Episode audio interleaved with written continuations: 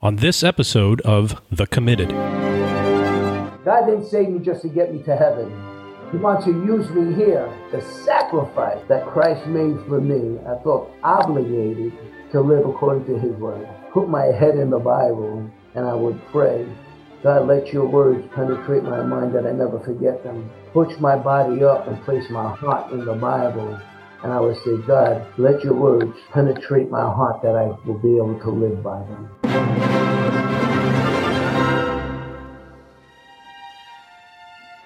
I just spent this past week reading one of the better books that I've read in a, quite a while, and it was co-written. Well, I suppose it was written by um, a, I, I suppose you call it a ghostwriter or a collaborator of sorts.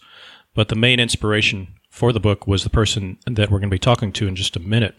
His name is Robert Borelli, and I just want to mention the book very quickly because I, I was just drawn to it, and I had heard about Robert with another podcast that I listened to a few months ago. this thought this is the kind of person that I want to talk to. Uh, the book is titled "The Witness: A Tale of the Life and Death of a Mafia Madman," and he was actually uh, pretty. He wasn't like I guess they call it made. I guess if you've got it made, if you've made it into the the mafia inner workings or the inner circle, I don't know exactly how they call it. Maybe we'll find out once we get Robert on the call in just a minute. But he was pretty pretty high up there. He had he he was connected to some of the big people in the mafia there in New York City, the Gambino crime family. He lived quite an interesting life and quite a raucous life, and it got him into a lot of trouble. Uh, and it caused quite a bit of heartache in his youth. And it was just it, he just, he was just from what I could see in, in the book, it was just a pattern. You get into one of those mental patterns and you just can't get out of it. In his words, he be, he became familiar with angels with guns, and it was those police officers who took him into custody and eventually became a, a very, very committed Christian. I, I read the book and I have some questions that I'm going to ask him.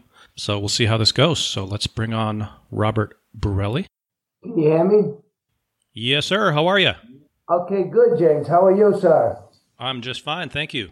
Can you see me? No, but this is an audio podcast, so it's not necessary. Okay, all right. I have a face made for radio, as they say, Okay. which is why I do audio only for my shows. okay. Well, it's good to see you and hear your voice. Well, thank you. I do appreciate the time, and it's always a pleasure to speak about what God has done in my life. Now, you're in Dallas, Texas, is that correct? Well, it's Mansfield, but it's out the outskirts of Dallas. Yeah, Okay. yeah. It's in the Metroplex area of Dallas. So if you were to d- describe it to someone who lives in Vietnam, you'd say, I'm from Dallas. Yeah, probably. Yeah, but they never get Mansfield. That's for sure. Right. Yeah. but I'm not really from Dallas neither. I'm from Brooklyn, but I'm in Dallas. Yeah, As we can tell from your accent, you're not from Dallas. I didn't know I had one. Native Texans don't speak the way that you speak. Really? No, I no. wonder why we're not communicating good. That's why no one can understand me. Okay. First of all, I want to give a little shout out to my friends Wendy Pett and Todd Isberner, who host the outstanding podcast Your Biggest Breakthrough. And it was listening to their show a few months ago that I heard about you. They're doing a really nice job with their show. I thought, man, this is the kind of guy that, what a powerful story. What reaction do you typically get from people? Like, the, say you you meet someone from the from the first time down there in Dallas, and um, you get to know them well enough that you share a little bit about your life. What's the reaction that you get when you share that you were involved in the mafia? Well, that's kind of the reason why somebody told me you need to write a book Yes. because people who know me now can't real, really identify or imagine that I used to be the guy that I tell them I was. And then people back home can't see or know a lot of things that I'm doing now, other than the last maybe five, six years of putting a lot of stuff out there. So what, one of the reasons was to let people know about the power of, of God when you accept Jesus Christ as Lord and Savior. So it's for people like back home who I'm not saying all of them are lost, but I believe a lot of them that were in my lifestyle weren't saved, that's for sure. And then also the ones that are here who are saved, uh, and maybe dismiss people who, or don't think people like a guy like I was could get saved. You know what I mean? So brings a message of hope, basically, is what I always try to do. So the reaction sometimes is like, yeah, I can't believe that. It's hard for me to believe that you were that guy. Do they see like shock, like they hear the word I mean, do you do you tell them that you were in the mafia, and they what, what's their reaction when they hear the word mafia? Well, not all the time. I don't introduce myself like that. right, know? of course, obviously. if people are getting to know me, and then I share my text, because that's for me the main thing is I believe God didn't save me just to get me to heaven. He wants to use me here. So my testimony is part of bringing hope, and it could be for somebody personally, it could be for somebody, a family member, it could be a friend, a kid down the street that's hanging out and doing all the things that they shouldn't be doing. Prayer is very powerful. I believe a lot of people were praying for me before I even came to know Jesus Christ as Lord and Savior. They didn't give up. And I believe my mom was the biggest one. Well, you mentioned your mom quite a bit in the book, and and uh, she was a very positive influence on on you. But I, I want to start out with I, I, I think that the title of the book is just really brilliant because it's the witness, uh, the life and death of a mafia madman. We talked about how obviously reconciled with your past and you've forgiven yourself, but the per- the person that was portrayed in the the first part of the book, the, like we'll just call it the old Robert. It's not a very likable person. I didn't like that person. I'm sure looking back, you don't like it either. No, I don't. I have a hard time talking about that, and and uh, that was part of like in the beginning of sharing my testimony. I would not speak a lot about that, and and a lot of people saying you need to let people know the goodness of God, and sometimes we can't identify with the goodness of God unless we know how bad you were, and that the grace of God, and and I say goodness, but I mean really mean the grace of God and the mercy of God that He could take somebody like you and change their life. So uh, uh, that's that's just part of it, but I, I always had a hard time sharing about who I was because I don't like that guy neither. But you mentioned about forgiving myself, and that was the hardest thing for me to, to do. And still sometimes it, it, it, it uh, gets in the way of some things that I need to do. So uh, I didn't fully, you know, words, I think of some of the past, and I have some past regrets, of course. Uh, and I know God has forgiven me. But the one thing that I remember when I, I say I have a hard time forgiving myself, somebody would say, well, God, being the Almighty God, can forgive you, who are you not to forgive you? So that kind of played, played an impact. But yes, that was the hardest thing. Knowing that other people did, try to reach out to people as much as I could to make amends to people in my past and stuff like that. And those that wanted to connect with me, and it's still some of them that do connect with me, let them know that I'm sorry for the person that I was, that I'm no longer that person. I thank God for that. But uh, for me to forgive me for the, some of the things I did was really hard. You, you mentioned in the book, you call them angels with guns. And uh, that's very, very well written. And I, I guess it was a couple of police officers, detectives, or something in New York City. I guess it was your time to face the music, as they say. At the at the time, it, it looked like it wasn't you know, it, it looked like you were in, you know, some really serious trouble, but you identify it as kind of like the turning point, although you didn't realize it at the time, to uh, the the transformation that you eventually recognition of Jesus as your Lord later in your life. From what I gather in that book, it, it that was the moment where things began to change for the better. Let me just say this on the record, though, because it's really important. Scott H. Hunt was the guy that wrote the book. I was just a co-author of the book. He did everything. We self-published the book. He actually did everything. So I didn't do any writing in the book. It was just based on me and him meeting and sharing sharing my story with him. So he's got to get all the credit about how he put that book together. Not not really I. I'm just telling the story, and he's put it all together. So H. Scott Hunt is his name, and he deserves the credit for the book. Uh, I just want to make that clear because I have a hard time writing my name, never mind writing a book. But saying what you're saying just leads me into one thing that I feel God is compelling me to do, and I don't know how I'm going to go do it or go about doing it. is writing another book because what you're saying is that I could look back now. At that point in time, trust me, I didn't think they were my angels. Those and they were warrant officers. I was wanted for cases in New York, and then they didn't even know that I had a case that the federal government was looking for me in Florida. But once I got arrested, all that came about. So, um, so at that point in time, that's what I'm saying. It's about the Spirit of God compelling me and bringing me to the brokenness that He brought me to. Now, I knew about God being raised in a religious family. I knew about God, but I didn't know God. I didn't have that personal relationship. My thought of God was He's up there, I'm down here, and someday we'll get together and find out what we're going to do. That's just my thought of it, you know. But at the time, uh, uh, but when I made him my personal Lord and Savior, that's when the veil was removed from my eyes and that big light came shining in. I like to say that it happened spontaneous, that my life just instantly changed like that, but that's that won't be the truth. It was a process of things. But that was the turning point. And I'm looking back, I can see the Spirit of God. I say it like this here. I believe somebody out there was protecting me because there's no way I'm supposed to be alive today. That's just a fact. And everybody back home knows that there. I mean, people were betting that I never made 20 years old, 25 years old, 30 years old because the lifestyle that I lived, I was really kind of uh, uh, what they used to call me a loose cannon. And I could look now and see there was a hand on my life, even though I, at that point in time I didn't know whose hand it was.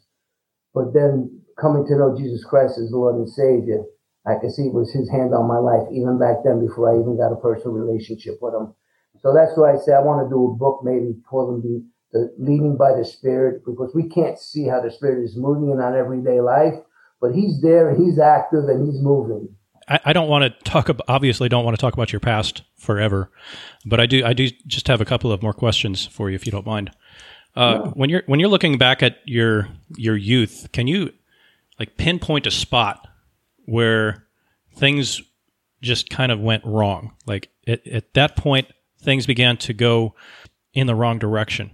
I, I, try to examine that over and over and over again in certain different things. But I, think, and I think I even mentioned it in the book, it was written a little bit in the book, is that the passing of my grandfather, because he was living with us, and and being, I think I was like nine years old at the time, and not understanding all of that, and then having somebody in your life that's living with you, and then all of a sudden they're not there the next day I think that might have had something to do with it. Uh, but the other thing I've learned early in life, just like babies do, sometimes you get more attention being bad than you do when you're being good. So maybe I was that type of guy that was striving for the attention of others, families, people around me. And I seen that when I was bad, I was being the focus point of, of, of their life too. So I, I haven't come to a conclusion of it, and I'm not a psychologist, but I'd love to talk to one one day and find out how how I went. But you know, the good thing is, is you know, and I say this here. Uh, I read somewhere that the average person makes about 1,200 decisions a day. Now, I read this a few years ago. It might have changed like since then.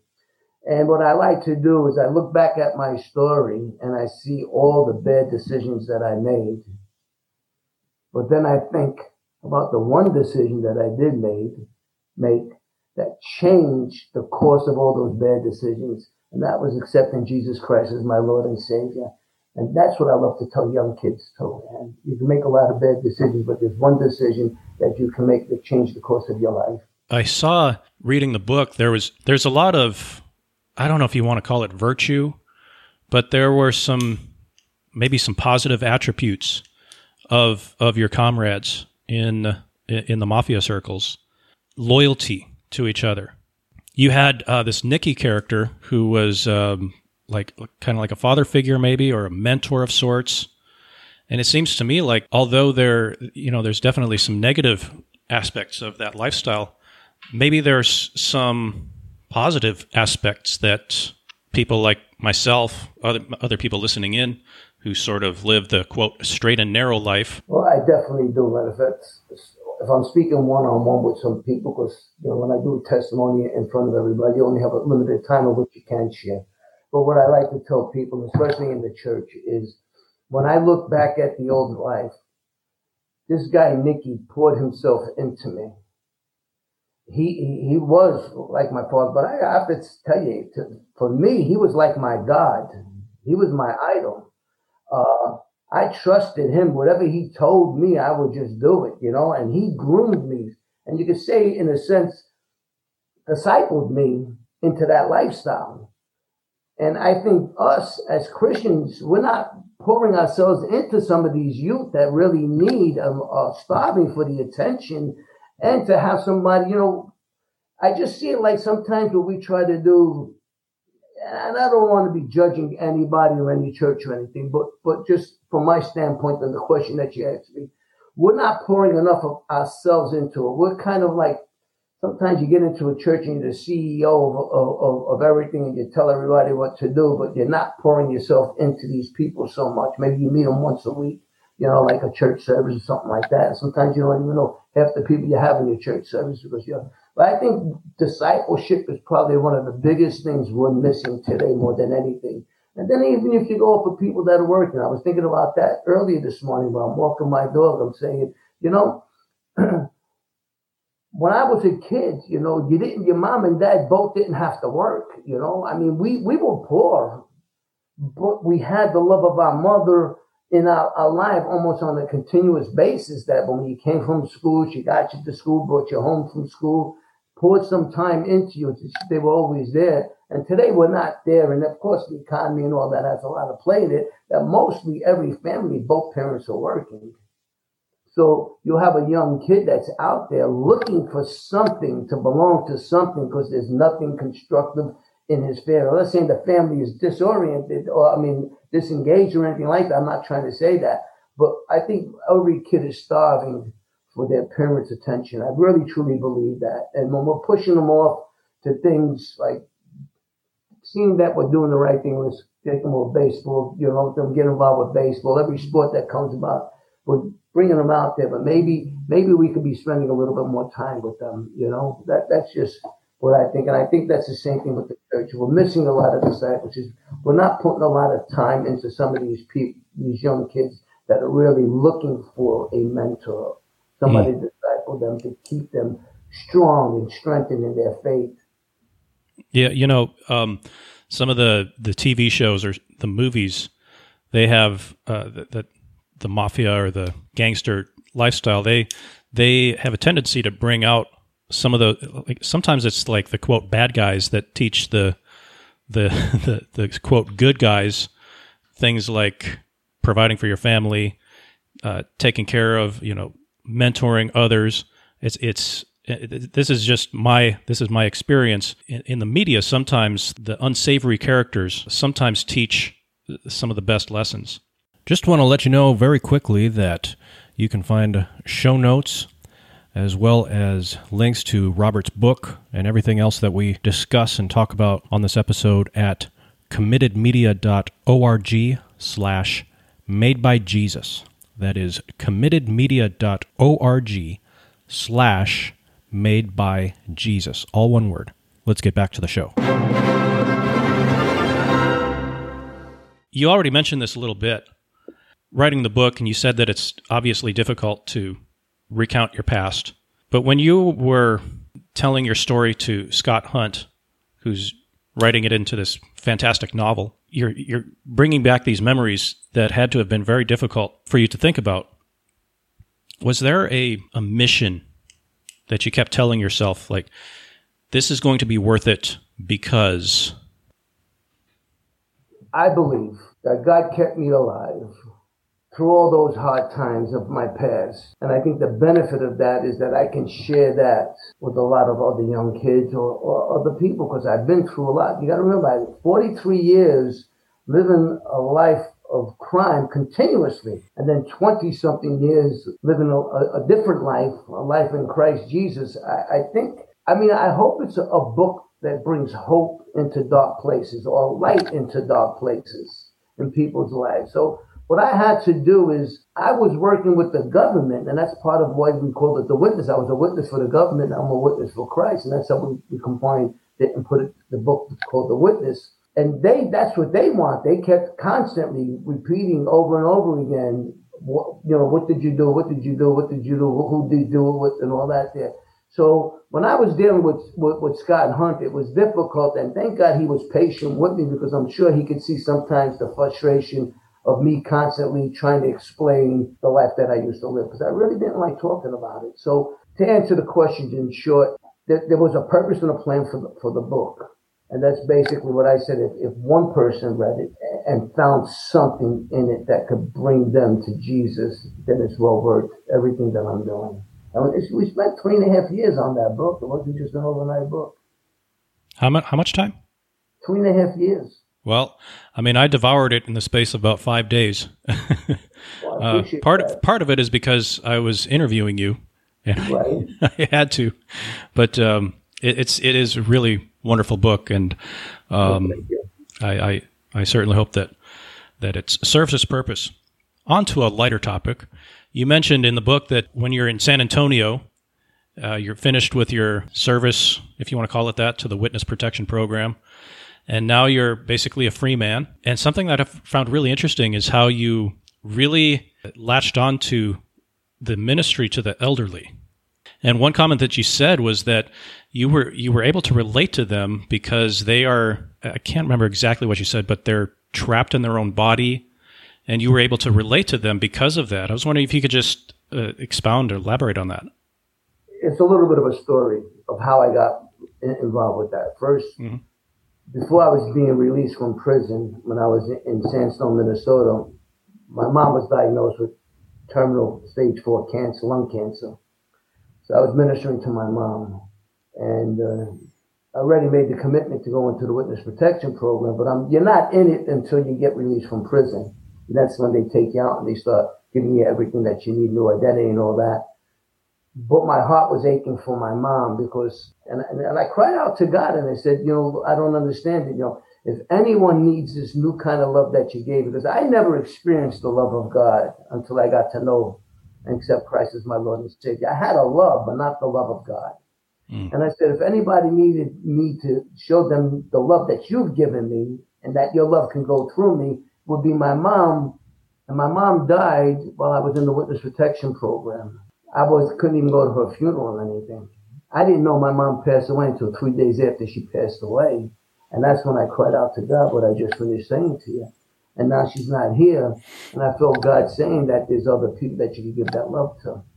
Now, the church that I was attending, which is Evans Road Christian Church in San Antonio, Texas, welcomed me in like I was their family. And I loved them for that, that they surrounded me with a lot of love and didn't look at who I was, gave me the food that I needed, that spiritual food and that, uh, and that relationship with them.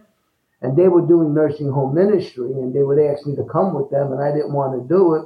But then I felt compelled one time I was driving away when they were going to go and I felt compelled to go back. And when I looked at it and I went with them to the nursing home, what I seen, now I've been in prison, but I know why I was in prison.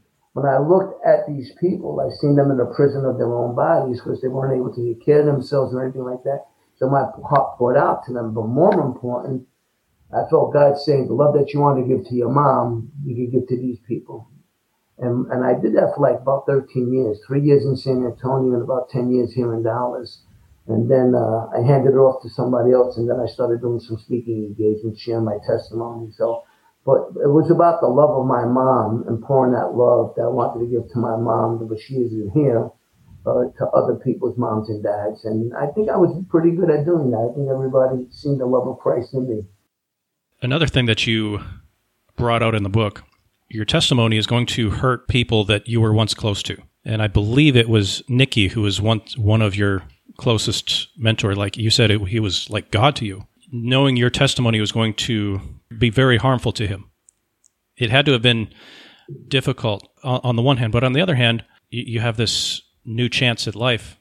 Not not just life here on earth, but you have heavenly life. You're not necessarily thinking about the here and now. Now you're thinking about beyond this life. When you knew that what you were saying in court was going to hurt these people, how did your your view of eternity affect how you went about doing that? Well, let me just tell you, that was the hardest decision I had to make was accepting the offer that the government gave me. I'd love to tell you it was a spiritual thing, but that wouldn't be the truth. I believe the Spirit of God was involved in it, but I didn't see it that way. It was about Robert Engel, who I was at that point in time, who was never going to be the guy that he wanted to be in the mafia because the drugs brought him to a point where I couldn't have been fully trusted or, and lost a lot of respect from a lot of people. And then sitting in prison, I'm never going to go where I was in the mob. That's out of the question. I mean, I might get involved with them, but I never go where I wanted to go with it. And the drugs brought me to my knees. And I figure I'm Robert the Crackhead. Even when I came out of prison, I probably died Robert the Crackhead. That would be the story of my life. So when I did talk to the government, I just figured, I just thought that I needed to help myself at that point in time. I would get a change of life and maybe get a new, a new start in life. That's how I looked at it. But when I had to go and testify, which I didn't have to against Nicky England, I, in a way, I thank God for that. I cried like a baby, very loud in my jail cell where everybody heard me crying because I had to do it. And because as a Christian, and I gave my word to the government that I would do it, I knew I couldn't back down anymore. And I look at it today as it was a dividing point in my life because maybe I could have got saved and still hung out with the guys. Probably not, but maybe that could have happened. But I think it was the point of when I made that decision, it was the point of no returning to that life anymore, neither. So I had to start that new life all over again. It's kind of like you couldn't straddle the fence anymore. You had to be on one side or the other kind of thing. You can't have one foot in and one foot out. And you know, I, I just give God all the credit for everything that's happened in my life today. I really do because I could just see his hand so much in my life as I look back. Once again, I, don't want to keep talking about this, but I love what the Spirit of God was doing in my life, even when I couldn't see what he was doing or couldn't realize that it was him orchestrating. The Bible says, in the heart of a man, he plans his course, but God directs his steps. And I see that so much how God was directing my steps, even though I had maybe other thoughts of the course my life was going to take. After you became a Christian, you're in prison, and then you're out of prison. What what do you think kept you in the straight and narrow, for lack of a better term? Like, what do you think is the one thing that kept you from going back? Because obviously, it had to have been very tempting because that was like your your life pattern, your thought patterns for years and decades. What do you think is the thing that kept you from not sliding back into that lifestyle? Staying in the Word of God, no mm. doubt about it. Because people told me when I was there, hey, you know, this Christian thing works good while you're in here, but once you go out there, the temptations of the drinking, the drugging, the partying, the lifestyle that you love so much, because that's what I did all my life before I got saved, you're going to go back to, to that. This is just good while you're in here. These things aren't available for you. And it put a great fear in my heart and I think I even put it in the book, where 60 days before I know I'm going to be released, that kind of flowed in my head. And what I did was I would put the Bible on the floor, put my head in the Bible, and I would pray, God, let your words penetrate my mind that I never forget them. And then I would push my body up and place my heart in the Bible. And I would say, God, let your words penetrate my heart that I will be able to live by them. The key thing for me, my last year and a half in jail was constantly reading the Word of God. Matter of fact, I did what they call a set free prison ministry. They send you books and you take tests and stuff like that. I got 32 credits within like about a year's time of biblical study. Unfortunately, when I got the new name, that didn't follow me because it didn't follow me around. They couldn't have anything follow you from your past to your future. Okay, got it. Uh, so, but but it was the word of God, constantly staying in the word of God, and really, really, really realizing the sacrifice that Christ made for me. I felt obligated to live according to His word, and I still do. Not perfectly, I'm not perfect though. So I'm not saying I'm perfect. Nobody's accusing you of being perfect, Robert. Okay. so nobody says, okay, you know, I don't walk with a halo and I don't walk on water. No, no one, no one's going to say that you're too sure of yourself. Don't worry. Okay, thank you. what does it look like? you you were constantly reading the Bible when you first became a Christian. What does it look like now? What does your daily um, Bible reading look like? Well, I, I, read different books. I mean, I don't know if you can see it up there, but you can see the audience camp, but I have a whole bunch of books there. And I constantly read every day. Uh, the last probably three or four months, I've been waking up probably about 2.30, 3 o'clock in the morning because I have a dog that gets up at 5. My wife gets up at 5. So I need that quiet time. So I think God is getting getting me up so I can get dig into His Word, and I do a lot of devotions, and I, I don't want to put anybody's names out there. People that I kind of look up to to study them and and read what they have written and stuff like that. But uh, that's what I do on a daily basis. I remember when I first came out of prison. I still remember what that guy said. Before I would leave, because they put me in a hotel when I first came out in San Antonio. Before I would leave that hotel every morning, I would read scripture, I would read Proverbs, I would read Psalms before I left, and I would pray, God, please protect me, because I know once I leave this little room, my little cubbyhole here, there's going to be many temptations out there. So I would pray for God's protection before the temptation comes, not when it comes. So I was getting ready for that. The spirit, kind of like putting on the spiritual armor of God in a sense. Now, how long will it be before the new Robert will have been around longer than the old Robert? Okay, we'll have 43. Okay, I'm 66. So I okay. probably around 20 something years. I don't know if that's going to be doable, but you know, sometimes I think I might be the Moses guy, you know. Took him 40, then another 40, so maybe, maybe 80 something years. I'll be old enough, but I don't look at it as a time thing. Yes. I look at it as as uh, the quality. What am I doing today? And you know, my prayer with me and my wife every morning is, Lord, you you woke me up this morning, and I know before you woke me up, you had a plan and a purpose for me for today. I, I don't know about tomorrow, but today. And without your spirit, I will never be able to carry. So I pray, the Lord, that through the power of your Holy Spirit, I can fulfill the plan and purpose you have me just for today. And, and I try to live that out in my life every day. What are you the most excited about? Not just uh, life on this earth, but in, in, in light of eternity.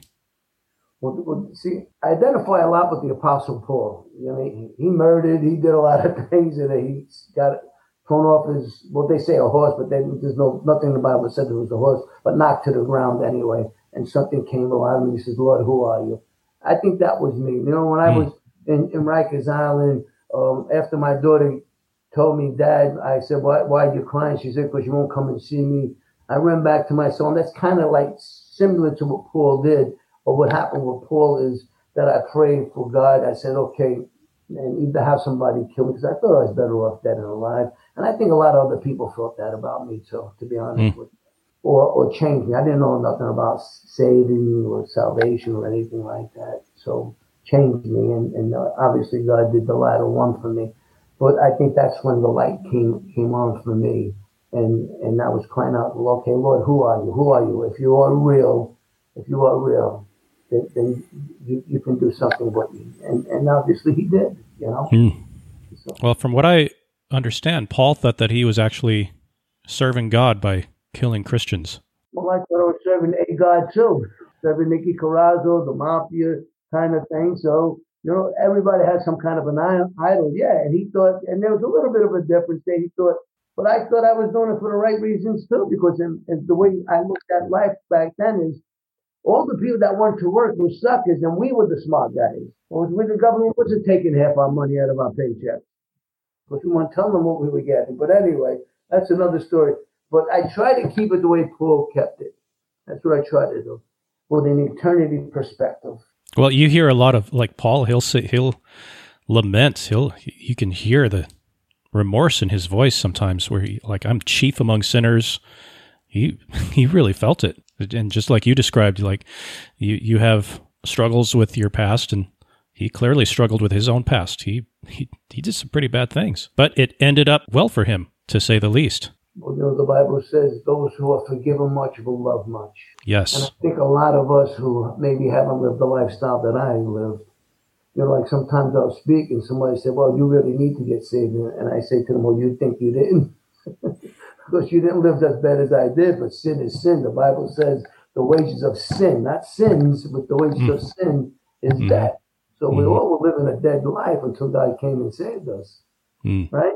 So I don't think a lot of other people can see the eternity perspective or, or how much they were God loved them or how much they were forgiven because maybe they didn't kill anybody or they didn't live that kind of a lifestyle, but they still had sin in their life, which would have led to death anyway, right? So I don't think they see that too much as those are forgiven love much will love much. So they say, okay, yeah, you really need to be forgiven. Well, so did you. Mm-hmm. That's why he went to the cross. Well, I'm speaking with Robert Borelli. Uh, the book is a, uh, The Witness, a tale of the life and death of a mafia madman. And it's not just a chronological biography, it's, it's written like a novel, and it's actually very, very good. Uh, the, for, for the, a lot of the actual names are used, like it's not a pseudonym for Robert. The main character is Robert, obviously referring to uh, our guest, but uh, highly highly recommend the book. Not just for the the very powerful message in it that we've heard robert talk about on this show but it's just a really well written book. So hats off to scott hunt and of course robert borelli it's been uh, just a real pleasure to be, become acquainted with you a few months ago and then read your book recently and uh, and now to just hear the man the voice himself talking about it. It's been a real treat. Thank you for being on the show. Well, I appreciate it. Would you let them, the audience, know that they can get the book through Amazon.com, BarnesandNoble.com, or they go to my website, robertborelli.com, and order from there. And I personally will sign it and mail it to them. Okay. Well, if they order from Amazon, you can't sign it. So no, if, because they go to my website. Okay. Yeah, they ask for the book, and then I send it to them and sign it. Okay. Not that my signature means much, but some people like it. So. All right. Well, I'm going to lose out on some Amazon affiliate revenue, but definitely go to oh, Robert. Sorry. No, I'm just kidding, Robert. I'm kidding. I, can, don't know how this works. No, I can live without the 20 cents of revenue from Amazon. Okay. go to robertborelli.com, order the book, and have it um, signed personally. Thanks again. This is a real, a real treat. Well, God bless you. Appreciate you. Let's stay in touch. You can learn more about me, James Newcomb, and our business on the web at committedmedia.org. There you'll find a growing library of free ebooks, courses, podcasts, and much more. And it's all available on our free mobile app. That's committedmedia.org.